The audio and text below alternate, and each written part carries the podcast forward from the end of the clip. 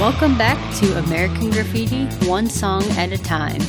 I'm your host, Rachel Mummert, and with me today I have a guest here to help us cover minute 31. Hey, and I'm the guest for today. I'm Chris Frayne. Uh, my friends call me the Tiger. Uh, but uh, yeah, I'm from uh, some other podcasts you may have heard. I did a Movies by Minute podcast about 2001 A Space Odyssey called Open the Podcast Doors, Hal. And also, I'm currently, as of this recording, doing a Movies by Minute with your friend Tierney about, yeah, about Close Encounters. And that one is called This Means Something. Oh, yes. I'm excited. I'm excited for that one. All right. Well, welcome to American Graffiti. In this minute, we are going to be talking about the Pharaohs and Kurt and them getting some change to get some uh, gasoline, I suppose, or so they say. So, Chris, um, can you give us a history or a background of your experience with this movie? Yeah. Um, so I had not seen this movie for, I am estimating in its entirety. I had not seen this movie in maybe about 20 years. I remember watching it at some point in college, and it may have been for like a history class or something, oh, you know? Wow, yeah.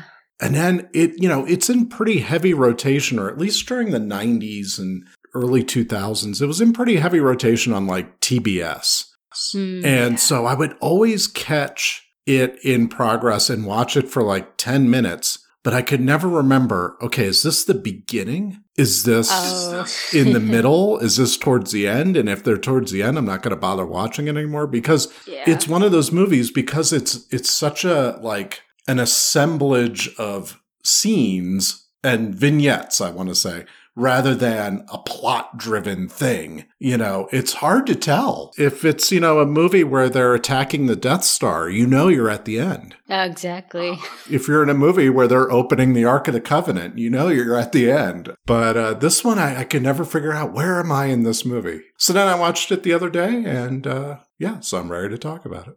And if it's anything like when I seem to catch a movie, it's always the same part every time. Right, right. It's like you turn it on and it's like, okay, I know I've seen this part, but like you said, it's like I don't I don't know where where in the movie we are because there is no yeah, like you said there's no It's all at night, pretty much. Yeah, if it's during the daytime, it's the end, I guess. Yeah, that's true. And this one the daytime is yeah, that's a good thing about this one, eh, or an interesting thing, I should say, about this movie is, like you said, it's kind of just a series of vignettes. It's Mhm. literally just, you know, one Character last night in town, and yeah, each character has their has their own story going on, but there's no high altogether clim you know climax of the movie. hmm You know, it's just the end. You know.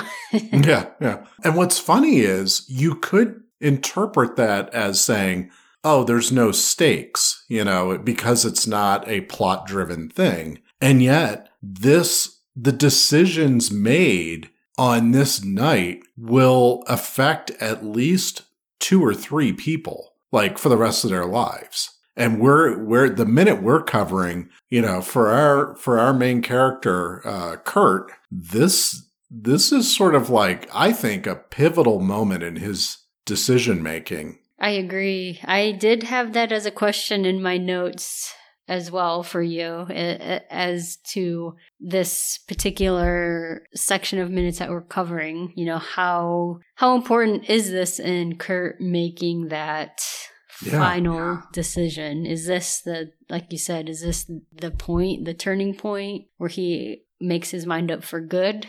Yeah. I, I don't know. I mean, but in the minutes before this, you know, he had been pretty adamant saying, look, I, I'm not going. I'm not going to some fancy East Coast college. I can just stay here. I can figure things out. I'll go to uh, junior college. I assume that's what they're referring to when they keep saying JC. Oh yeah.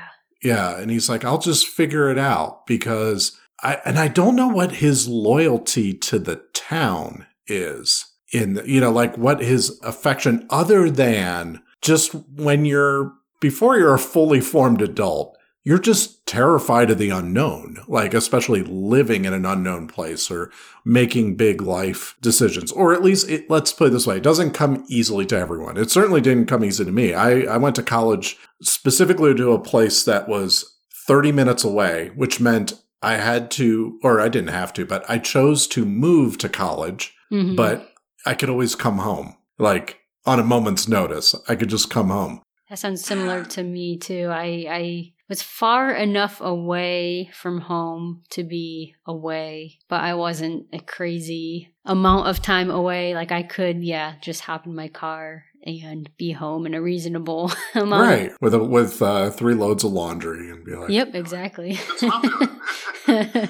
but yeah, it, so he seems to up until this moment, I perceived that like he really he doesn't seem like he's part of this town's culture. Yeah. But at the same time he's he seems really afraid to leave it. And that's what I think is a lot of it in reviewing him throughout the movie and just thinking about my own experiences. Mm-hmm. Being afraid of I mean you know, you always think like, oh man, I, I, I can't wait to get out of this town. I can't wait to get out of this town. and then all of a sudden, bam, it's here and you have to. And all of a sudden it's like, oh my gosh. And you're so, especially exiting high school, you, it's a comfort zone. You know where you stand with people in your town. And you're like, oh man, you know, you leave that and it's into the unknown. You're starting over. And it's like, you know, I'm kind of comfortable here. I'm not sure if I if I want to, you know, give give all that up.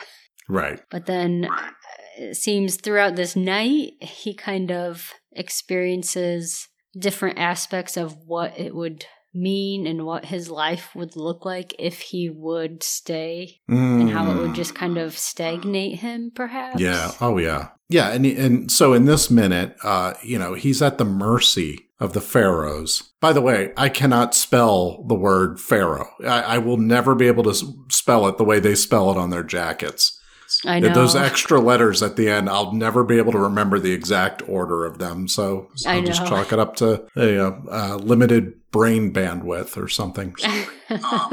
but uh, yeah, I think he sees that that in a town like this, and I can relate because I live.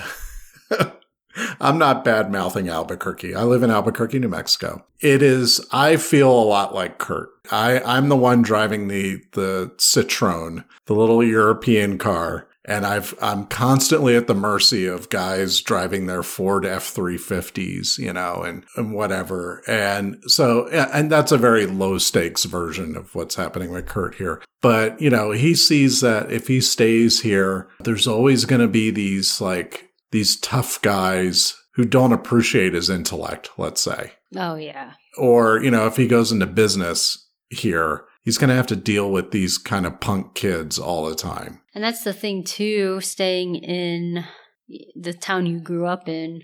I, I grew up in a fairly small town and it, it just go, you know if you would stay there like you said you know open go into business or something it's like people always will know you at some point in your life and that's how they always will see you whether it be good or bad right you know like if you become a teacher in the school that you went to school at and a lot of the teachers are, that you had are still there. It's like that, you know, it's like, how do they see me? Will I always be judged on who I was back then? so it's hard to get away from that as well.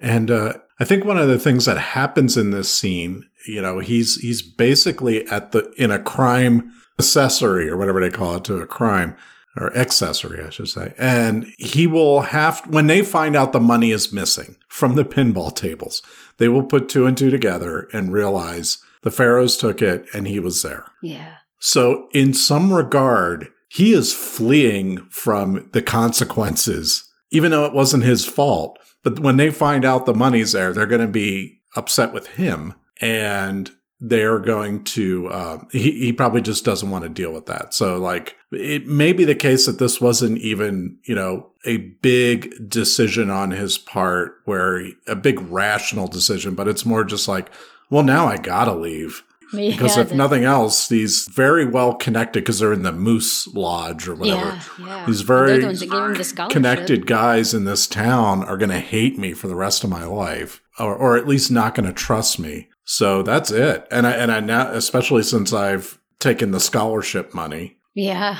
so it's like, oh, I.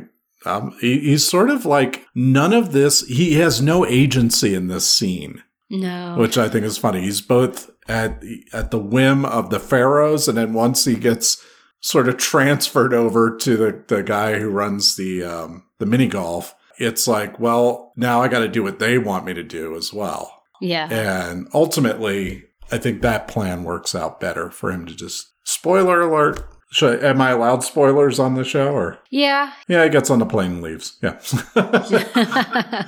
so we we were talking about the pharaohs yeah. Because you had kind of said that you were hoping to talk about the the members of the pharaohs or the the the people who had played the characters. Oh yeah, so we got um one guy he the guy who played Ants, which I think that's really funny that his name isn't Ant, it's Ants plural. Mhm. um he was only in this movie. yeah, because I had looked him up as well. Bo Gentry, which is a great name. I know. Bo Gentry should be like either like a country singer or like in cowboy movies or something. perfect. Oh. Yeah. Yeah. So he was only in this. And then you have the tiniest of of the pharaohs. I love seeing him get out of the truck when they walk up. I feel him because I'm not I I'm pretty short myself, so I would be Carlos in this scenario. I had to do a double take because I'm like, is that a kid? Do they just have like a 12 year old kid with them? I mean, he's impossibly young looking. So he's played by uh, Manuel Padilla Jr., who is unfortunately no longer with us, died in 2008, and uh, was in American Graffiti, Scarface, and a 1966 version of Tarzan. oh wow. He's also one of the people that appeared in more American Graffiti, Yep. a movie seen by a dozen people, maybe. I don't know. I I don't even remember this. Mo- I don't remember more American Graffiti, and I'm I'm approaching fifty years old. So I I remember American Graffiti came out when I was like one or two years old, so I don't remember it. But I remember I do remember American Graffiti being part of the zeitgeist, and I think it was more because of and this I'm talking early to mid seventies, mid seventies, because they basically spun Happy Days off of this.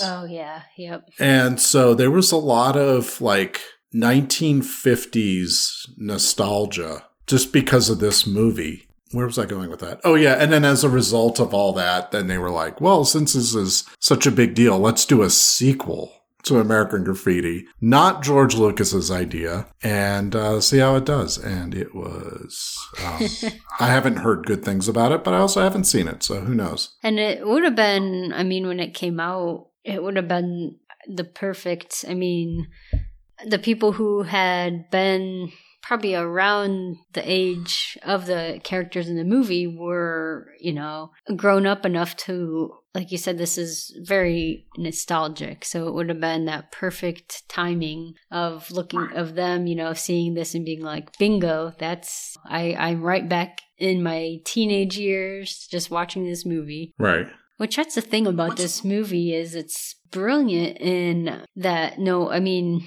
I didn't grow up in 62. I wasn't even born then, but just thinking about the themes and, you know, what the character the character arcs and what they go through during this movie, it's very you're able to connect with it even now. I mean, we all kind of go through that same transition period going from high school to the real world. So it's always there's always a connection point.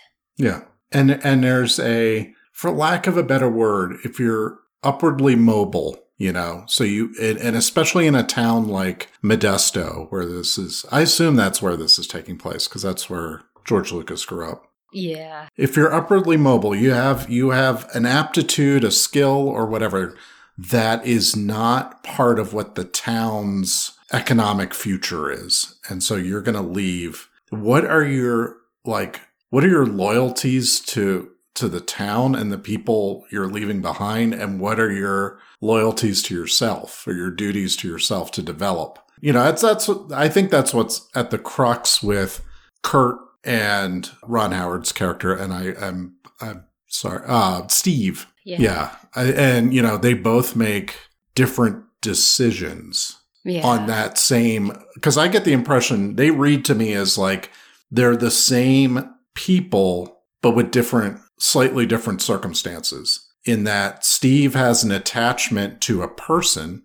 his girlfriend and she's like I, I I take it that she's like a year behind him like she's a junior Yeah. I think, yeah, she's a year behind. and and then we learn at the end of the movie he stayed in town and became an insurance agent, whereas Kurt went on to become a writer in Canada. I love that in Canada part. I know. it's like how far away can we get without it seeming too implausible?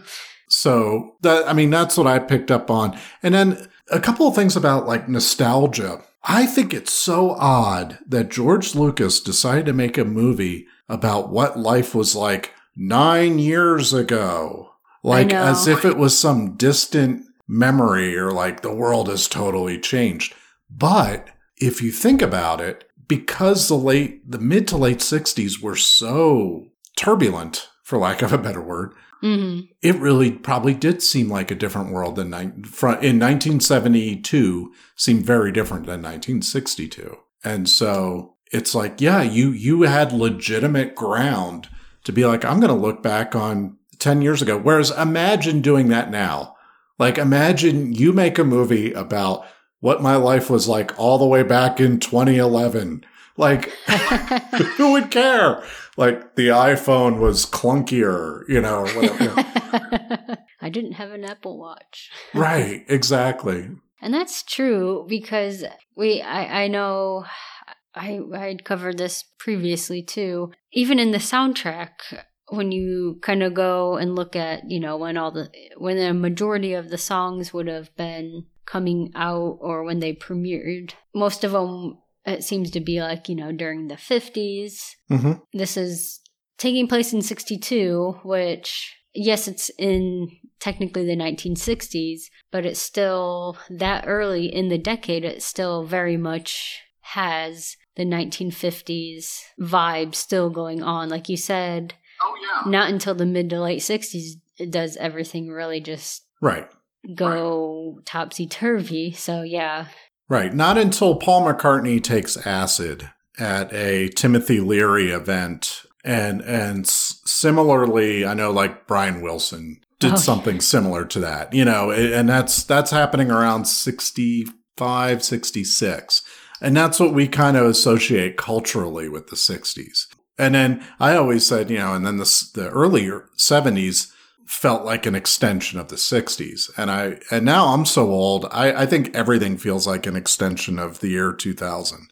Oh, yeah. Like, Like, I don't know the difference between 2005 and 2020. Well, I shouldn't pick that year. 2018. yeah, than, we'll just. like- other than the specifics, you know, certain specifics or certain like, you know, no one knows what QuickTime movies are anymore. You know, that's no. and like when you say 10 years ago, it's kind of like, wait, was that 2005? Was that 2015? You're just like, I don't Right. even know when 10 years ago was anymore. And I, I think, you know, well, we were sort of handed uh, last year a very definite universal break point that we'll be able to say, oh, do you mean before this or after that? You know, so maybe there will be, you know, in five years, people will be making movies about what life was like in 2019, right before everything happened. I don't know. oh, yeah, I could see that. Oh, so getting back to the pharaohs, the the lead pharaoh is an actor with quite a IMDb resume. I am stalling for time as I find it. Which I was quite impressed when I when I looked. Oh, so this is Bo Hopkins. This the, the there are two bows in the pharaohs, Yeah. and he is he's got a lot of credits, including something that's in post production right now. Oh my goodness, he's still going. And I see where he was in Hillbilly Elegy, which That's right. That's right. Yeah. recently came out and was a pretty. Oscar content contender. movie. Regardless of how you feel about the film, it was an Oscar contender and it was, uh, you know, considered a major motion picture. Hold on, was that directed by Ron Howard? No, it couldn't have been. Because I'm saying that would be an amazing coincidence. It was directed by Ron Howard. The circle Full is circle. complete. Yeah, there you go. Yeah, just a lot of uh, a lot of credits here. Most of them I don't know what they are. I see he was in Dynasty for a bit, and The Scarecrow, and Murder She Wrote, yeah, Matlock. and he was one one that also appears in more American Graffiti. However, I saw his credit was as Little Joe, so if and when I ever watch that, I will be curious to see how he went from Joe to Little Joe. he was also in a movie. This is not a good movie, but uh, a movie called Nightmare at Noon, which I have seen. It's a um, Huh. kind of a science fiction horror, low budget horror movie from 1988 that was um, filmed in and around Moab, Utah, which is like this tiny little hippie tourist town in Utah. Like it's the most absurd location to to shoot your movie in, but. I think that's when Utah was giving out uh, tax credits to for uh, film productions. So, so yeah, those are our pharaohs. And also later on, we meet the the local businessman, the moose, yeah, Mr. the two mooses. I know Mr. Gordon is the first guy we meet in the in the pinball machine room. I thought he was saying Gorley, like Matt Gourley, and I was like, wait, what? That'd be awesome. Just uh clip him or yeah, superimpose him into the movie.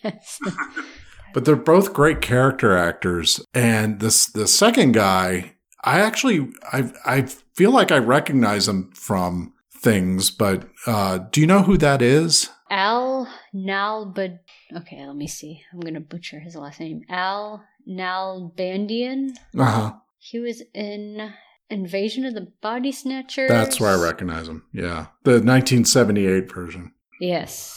He was in So I Married an Axe Murderer, the movie Jack with Robin Williams. Oh yeah, yeah, which was a Francis Ford Coppola movie. Yep. Let's see what else. Peggy Sue got married. Ooh, that's a good one. But yeah, he he's the kind of he he fits this role perfectly of like he's the guy who owns a mom and pop shop. Like when I look at him, oh, Yeah. like and he's from a bygone time. People don't look like this anymore. No.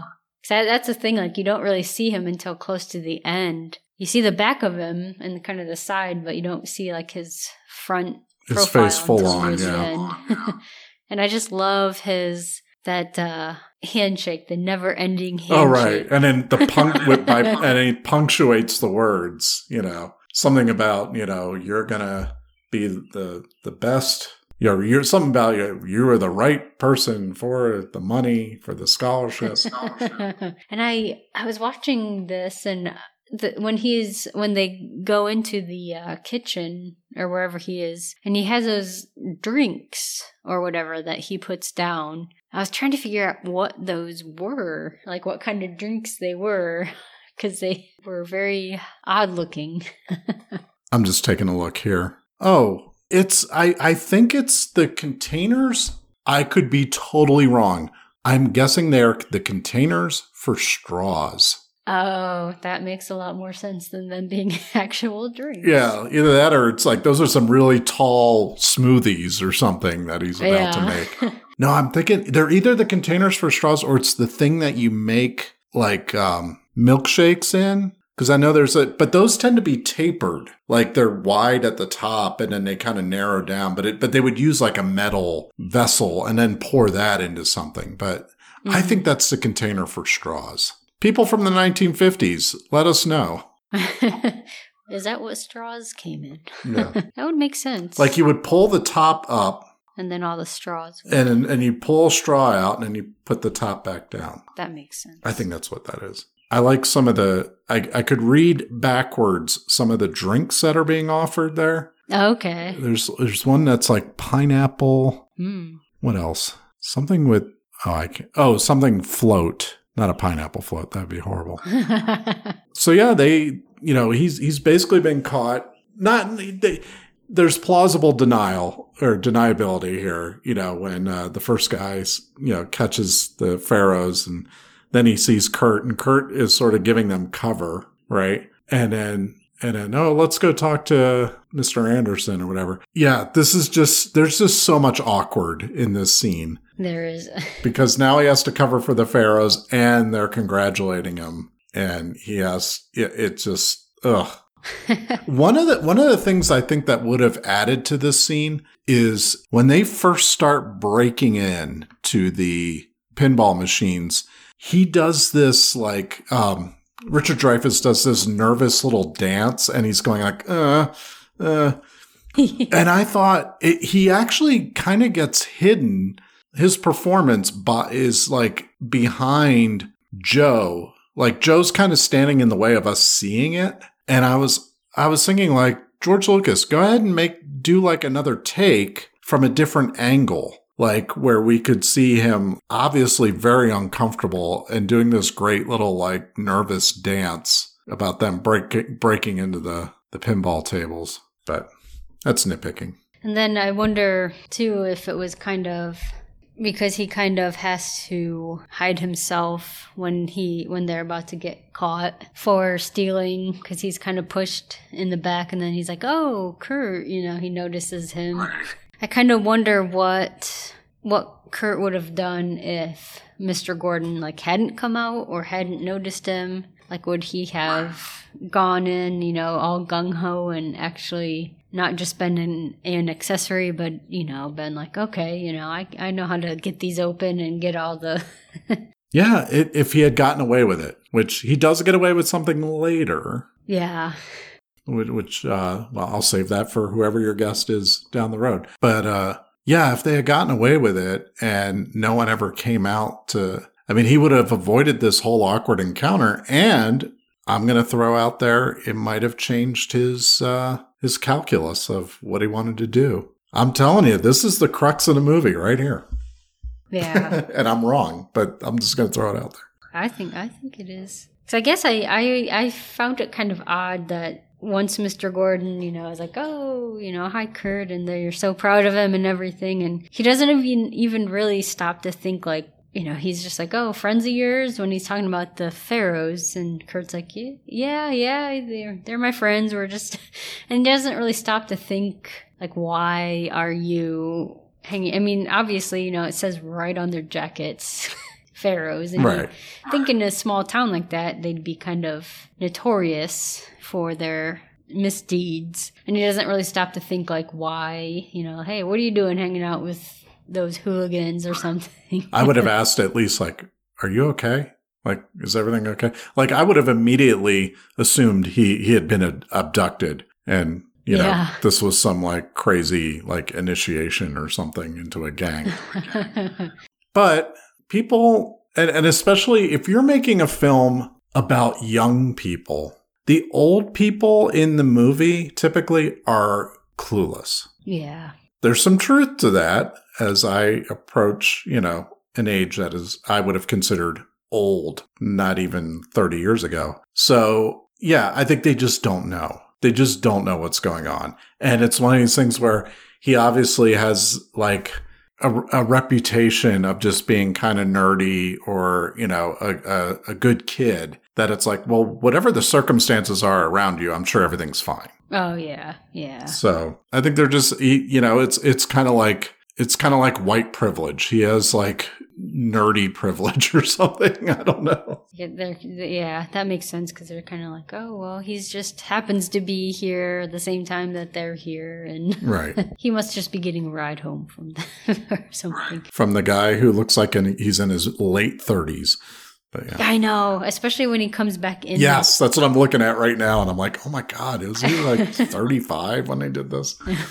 he looks great, but I'm just saying he he does not he does not pass as teenager. No. So you've got like a combination of like a 12 year old, a 35 year old, and then the one guy who does look like he's maybe like 20. he does have great hair though. Oh man, I've never had hair that good. So get a job Yeah. It's a song. I don't know how involved you get in your analysis of the songs playing on this soundtrack. This is a song I am familiar with because Oldies Radio, speaking of the, the, the 70s zeitgeist that American Graffiti created the 50s in the 70s zeitgeist. Oldies Radio started in the 70s. And it was it was always you went to the dentist or you know at the grocery store whatever. You would chances are you if you if it wasn't Muzak it was one of those things where everybody would be like well oldies music isn't so original era rock and roll R&B doo-wop whatever was considered non-offensive Yeah. which I think is really funny because at the time, socially conservative people considered that music like the end of the world.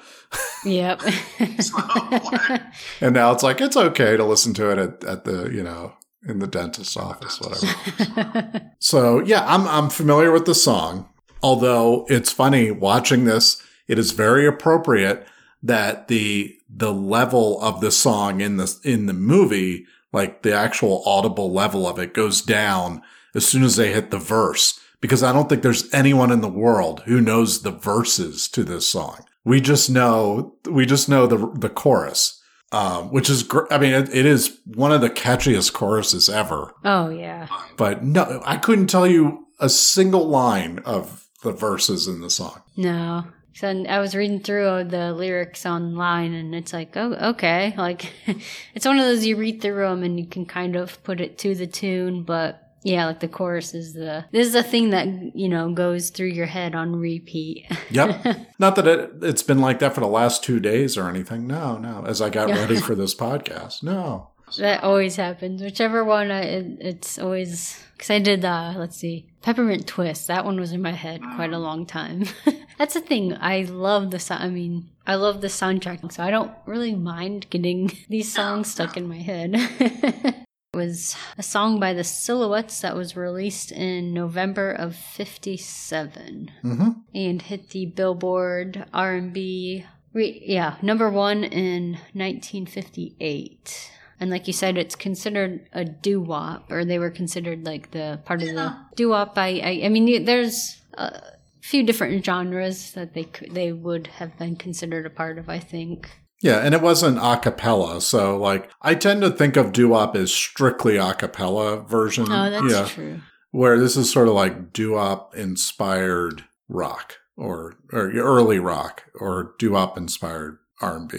You know, kudos to um the songwriters here because it's the band. The band wrote the the Silhouettes wrote the song. And I love that. I you know, it, it I'm not I'm not a snob like I I think there is a role for people who are just performers and they're not writers, and for people who are writers and not performers. But Mhm. in this era, if you were just a performer, you probably got paid nothing. Oh yeah, And I'm not saying the silhouettes made, I mean, this, this was a number one song.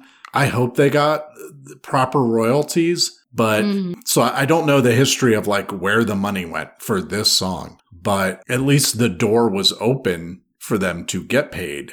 Whereas in a lot of cases, you're like, oh, you know, with music from this era, it's like you, you read that these people like after their career was was over, they were broke because they Mhm. weren't getting any residuals and they would hear I mean it's tragic they would hear their song on the radio or their song would get put into American Graffiti or some other movie you know and it's like I didn't get paid I did not get paid for that and I'm I'm the reason that song's a hit you know Oh yeah. so I, that's the only reason I point that out is I hope I hope they uh, were compensated for it. Um, it appears in some other movies, Stand by Me, which is very uh, American Graffiti esque, but but sadder and darker. And Richard Dreyfuss is also the uh, That's right. He's the narrator. That's right. And uh, Good Morning Vietnam, and yeah, and then of course.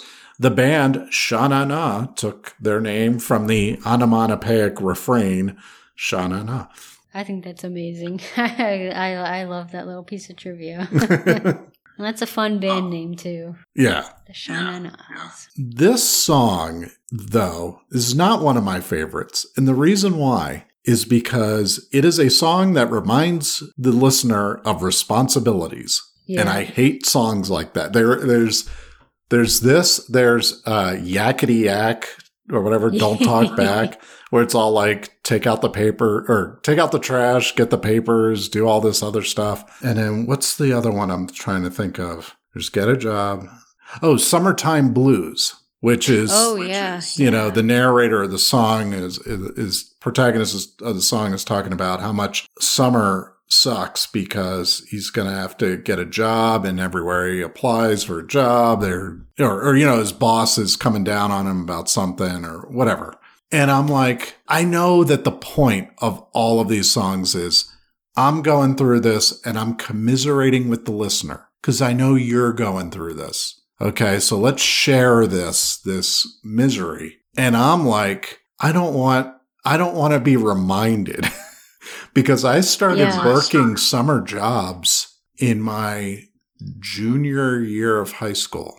I want to say sophomore year, but it was actually junior year. And I have never had a summer ever where I wasn't working. Mhm. And so I associate, and, and I was the kind of kid that I loved school. So Mhm. like it was basically the year was broken down to school, yay. And then summer, oh God. And it was Yeah. because my dad, my, who, who grew up, eh, my dad would have been, if you made American Graffiti about 10 years before that, that's the era my dad was in. And just because of some things in his family, he had to work starting at 15, you know? Mm. So it's like he, he would not let me take summers off. Like as soon as I was work eligible, you know, in the state of Maryland, it's like, you're going to work Oh, during the yeah. summer. Do not let me catch you, you know, hanging around the house all day. And it wasn't like he would even like be kind of passive aggressive about it when I was like in fifth grade. Like, what'd Oh, you do today? I'm like, nothing. It's summer. so get a job just reminds me of that. It reminds me of the dread that like, like that I, I would start legitimately in like April. I would start having this dread of like, oh, I gotta find some. Am I allowed to curse on your podcast? I'll clean it up. I gotta find some BS job, you know, in the heat of of a Maryland summer to do for like no money and just just so that I've left the house and done something productive today, you know. So And it's hard too because I, I was kind of the same, you know, high school started my first jobs and pretty much ever since, you know, just kept on that wheel. And it's hard too because a lot of times, you know, your friends get that freedom and you're just like, oh man. Because, like, even during college, it's like, yeah, I worked. oh yeah, that all straight through college. Yeah. Yeah. Straight through college, straight through grad school, like doing temp work and whatever. And it's like, yeah, I don't, I don't understand the concept of quote enjoying summer or summer vacation. I'm like, what is that? What are you from Europe? So all of these songs like build that like dread and annoyance in me of like, oh God, I gotta get a job. and it's like, you know, you're already experiencing them firsthand, you know, just going through life. You don't really want to be, you know, listen to a song reminding you about it. It's like, oh man.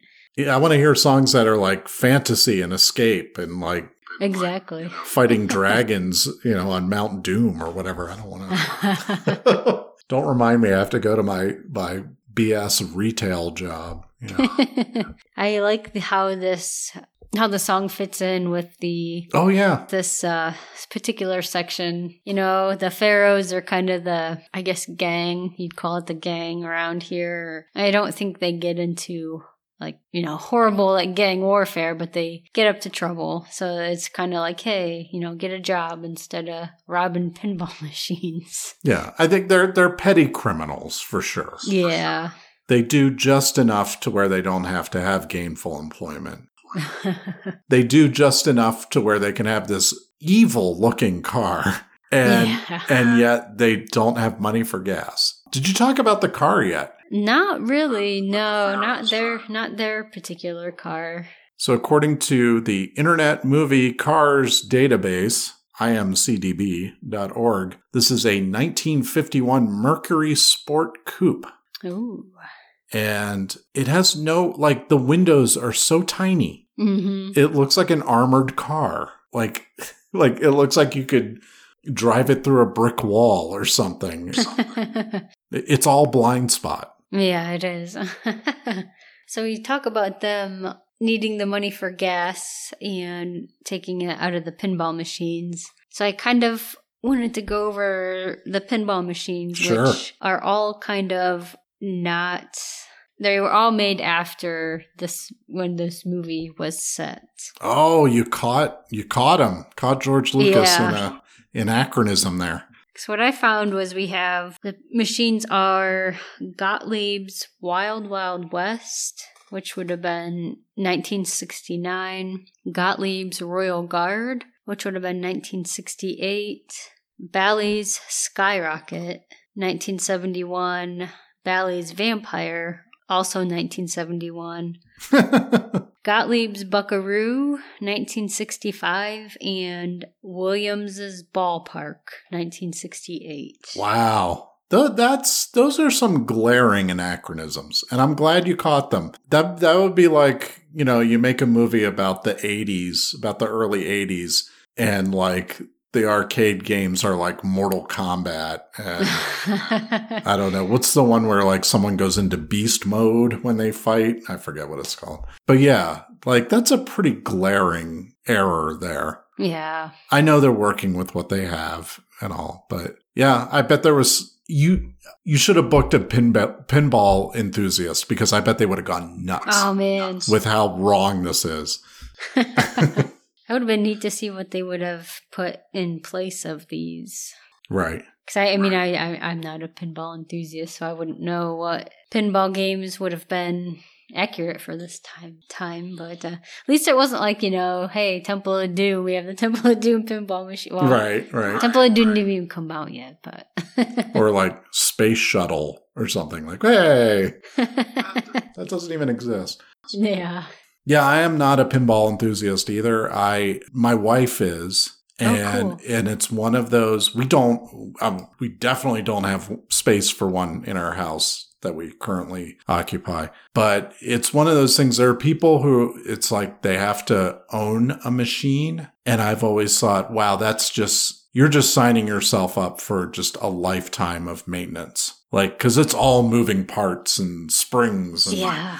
I'm like, no, no, I'll stick to video games and uh, I'll do uh, pinball simulations or whatever. But I, you know, if we're in a place that has a pinball machine, we have a few hipster bars here in, in Albuquerque, and I'll I'll try them out. But um, for the most part, I don't like the ones that are too complicated. Like there are ones that are they just have too much going on. They always tend to be like the the ones that are tied in to like some sort of movie franchise or something. And it's like let's you know blast you with media from this movie franchise you like. And it's like okay, but I I really just came here for the pinball game. I can watch the movie at home. I know. It's like I can hear those lines anytime I want. Right. I do love the architecture and the interior design of this. Um, what little we see of this. Uh, it's a mini golf and arcade. And I mean, obviously it goes without saying mid century. Um, but it, it but it's like the color scheme is so like unashamed. Those yellows and greens and reds. It's like,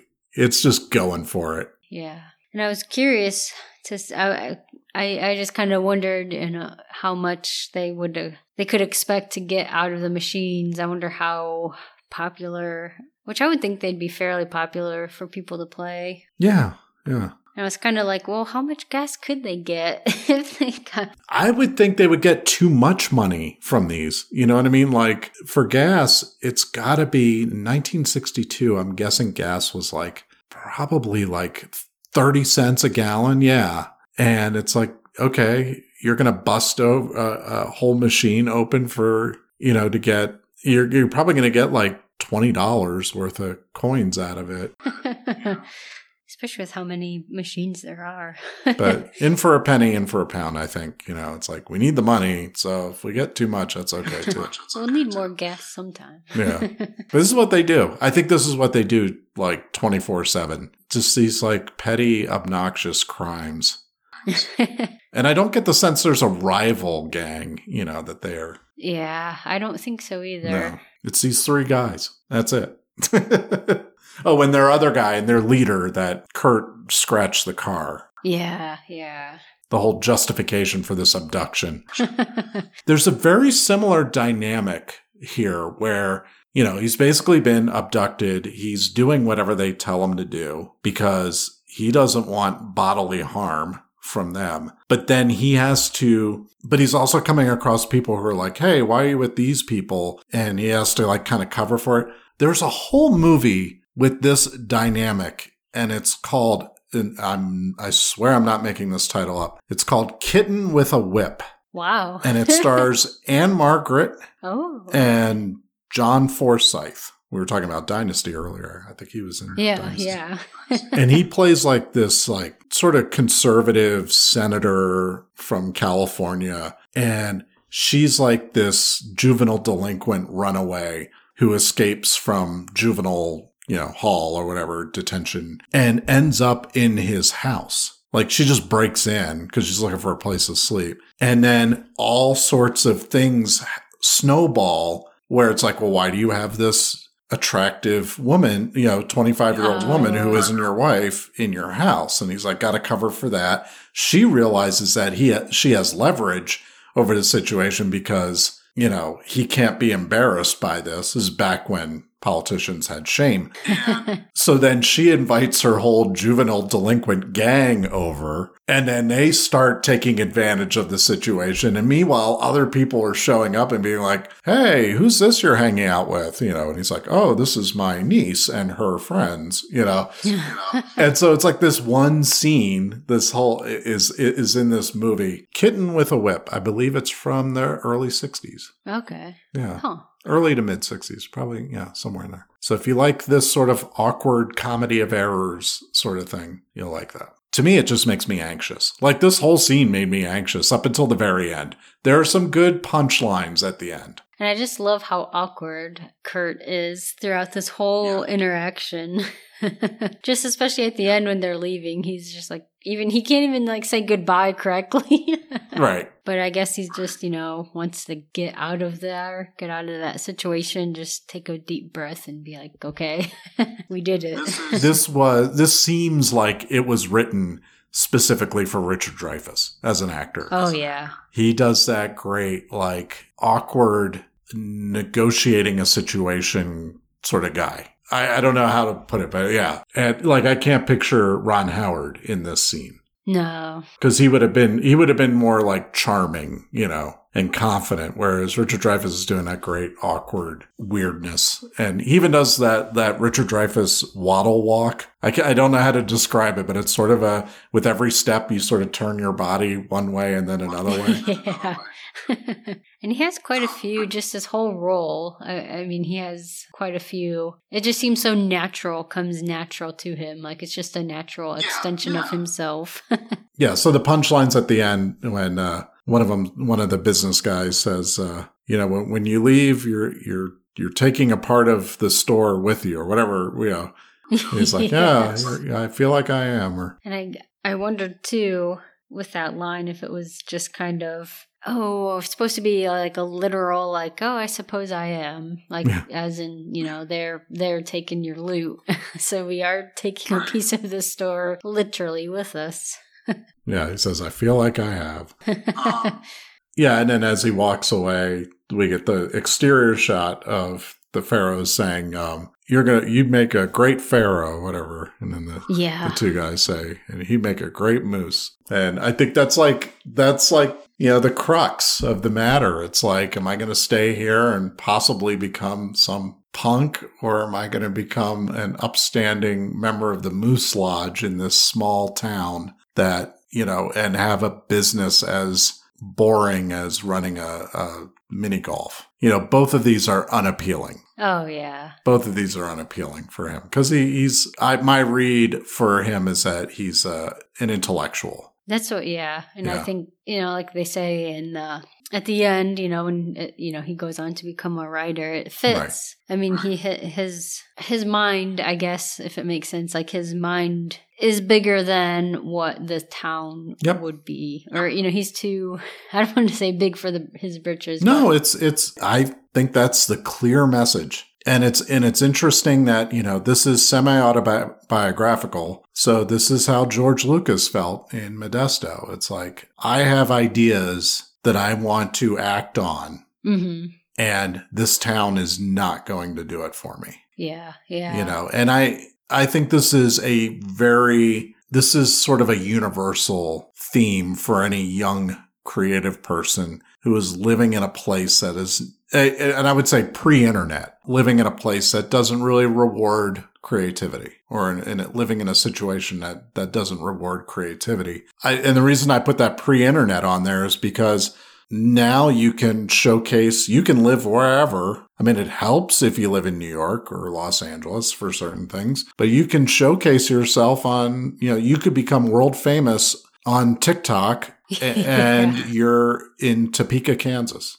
you know? So it's not it, the world is a little different regarding creativity that way and thank goodness for that but uh, yeah i think he realizes both of these choices are not not good i do not want to become either of these people it would just slowly, it would just like shrink his mind, like his. Yeah. it would just kill his creativity. Did you notice I may be onto something or I may be totally out of my mind, but he, so he drives, Kurt drives a Citroen, which is a French, a little, I don't know where he got it because I don't think those were even available here in the United States. Not widely, I don't. Yeah.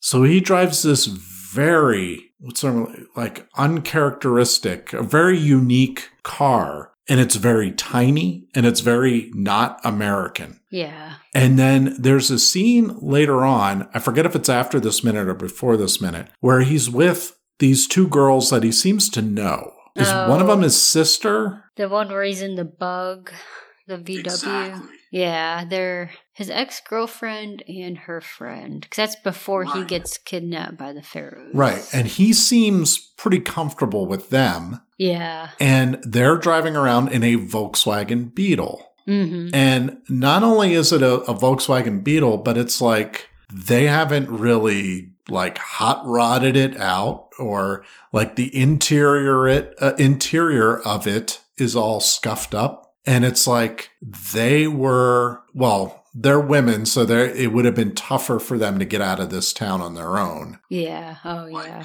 but socioeconomically controlling for that variable, they're sort of the same of the same class. And so I think he see he sees them and they're stuck in the town and he's with them and he's like, I think that also contributes to that decision. Oh, But I'm just noticing the symbolism in the car that like they're the only two people that drive foreign cars. Other than Toad rides a Vespa, and we only see that at the very beginning, and he desperately does not want to deal with it. You know, he desperately wants the big American car. Uh, but there really aren't any other foreign cars in the in the movie. And I know they tried to make each car that you see the characters drive unique to the character themselves. So it would be fitting that Kurt and his journey throughout the movie would be driving the Citroen. Yeah, yeah. Which, by the way, is I believe French for lemon. So when we talk about a think- car being yeah. a lemon, I love it. it's literal. Yeah, but that was a, I mean, that would have been the most uncool car to have oh yeah. in that environment for sure. You know, and then by the late 60s, of course, everybody was driving, not everybody, but uh, the, the VW, the, the Beetle became a very popular yeah. uh, car and, and it was associated more with like hippies and that culture. So, and it, so it's like a weird, it's like he has this intellectual bohemian side to him that's represented by the car Mhm. that's just at odds with everybody else, even his friends. Even because, Oh, you know, uh, Steve's car, which is what, you know, Toad is coveting the whole time, it's a big American you know, 1950s car. So, you know, that's his closest friend. And even then, it's like, yeah, I don't really have anything in common with that guy at the end of the day. I don't know. I might be reading too much into that, but it jumped No, out at me for sure. I, I like that. Well, I think that covers all the notes I had. Did you have did you have anything else for this particular section? Not for the particular section, no. Or any parting Yeah. parting notes So- or thoughts on Sure. I was going to recommend um, for people who like this movie, and if they haven't seen it yet, check out The Last Picture Show, which was a movie that came out in 1971. So not too much. Was this was 73, right? Yes. So, Last Picture Show came out in 1971. It's about, you know, these high school kids trying to figure out what to do with their lives in a really small Texas town. Like it's it's one of these like oil boom towns where there's only like 50 people left. Yeah, set in like 50, 51 somewhere in there. It has uh Jeff Bridges, very young Jeff Bridges in it, Cloris Leachman, and um, Cybill Shepherd. And Cybill Shepherd is like, if she's 19, you know, I, she's super young. And it's very dark, very grim, hmm but it's still the same themes of like, what is my loyalty to these people I grew up with versus what is my, you know, my duty to myself to hopefully escape. And, and just like a lot of the characters in this, some characters make some really bonehead choices and yeah, it's it and it's it is not a rollicking rock and roll romp. It is a a very poignant movie at times, but it does have humor. It does have moments of humor, and it also has an excellent soundtrack, which I forgot to bring up. Um, if I don't know if the soundtrack was ever compiled onto its own album, but there's a playlist on Spotify. If you look up The Last Picture Show, you'll find it. And it's all like Western swing and like the Western part of country and Western, you know, yeah, like very like Hank Williams, like first Hank Williams type music. And I, I love that music. So that made, that made the movie a little easier going down. But it's actually, it's an excellent movie. I want to say it was nominated for like best picture, best director and won one of them. Probably not best picture because I want to say Chinatown maybe won it that year. But really good. So check it out if you can. So same themes, different take. And where can listeners find you other than on this podcast? Uh, they can find the the 2001 podcast i i believe is still available through spotify and maybe some other podcatchers but like i officially turned the switch to stop paying money to to refresh the feed because we finished it two years ago but it's still like relevant. We're talking about the movie. Some of our references might be a little outdated, but uh, so that's called Open the Podcast Doors Hal. And then currently, uh, we're into the last act of Close Encounters of the Third Kind by the minute. And that's available. I tried to make that available everywhere. So Google Play, Spotify, Apple Podcasts. So if you look for, it's called This Means Something, dot, dot, dot and you can find me and Tierney Steele there. Awesome. And listeners to this podcast can find us at any of, uh, in any of your local podcatchers, and also join us on Facebook at Mel's Listeners Drive-In. And please join us back here tomorrow for another episode of American Graffiti, one song at a time. He's really fast, isn't he?